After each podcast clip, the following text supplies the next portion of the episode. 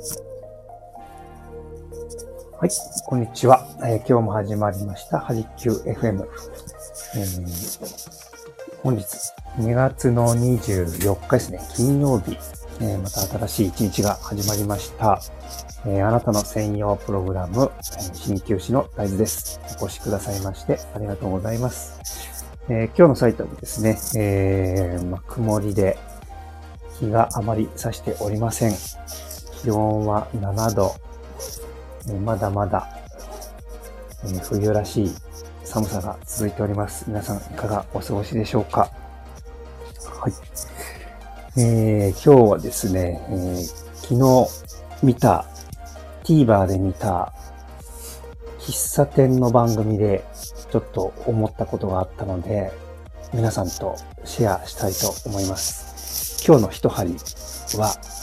えーこだわりについてですね。はい。えー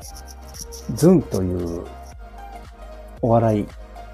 コンビの飯尾さんって方がですね、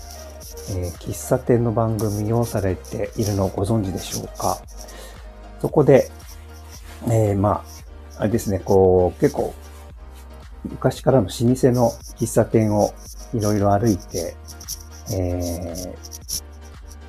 ロードムービー的な番組を展開してるんですが、そこで紹介されていた喫茶店の一つで、ハーモニーという喫茶店がありました。で、そこのね、えー店主の方と飯尾さんがやりとりされてる中で、こう、こだわりについて語るシーンがあったんですが、えーその、飯尾さんはやっぱりね、美味しいコーヒーを入れている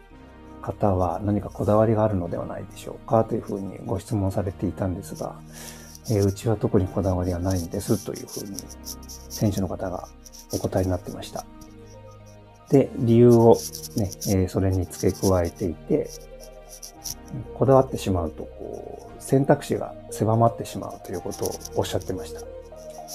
でそこで僕もやっぱり、えーですね、鍼灸になんかこう、つながるところがあるなと思って、えーこだわりをね、貫いてしまうと、やっぱりこう、なんて言うんでしょうね、その患者さんに合った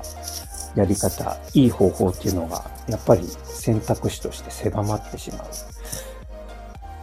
というところがあったので、とてもね、えー共感できました。ですので、えーね、道は一つではないのかなと。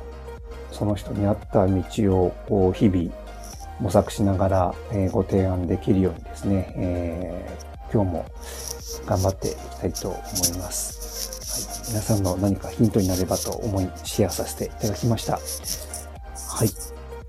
では今日もお越しくださいましてありがとうございました。鍼灸師の大豆でした。ありがとうございます。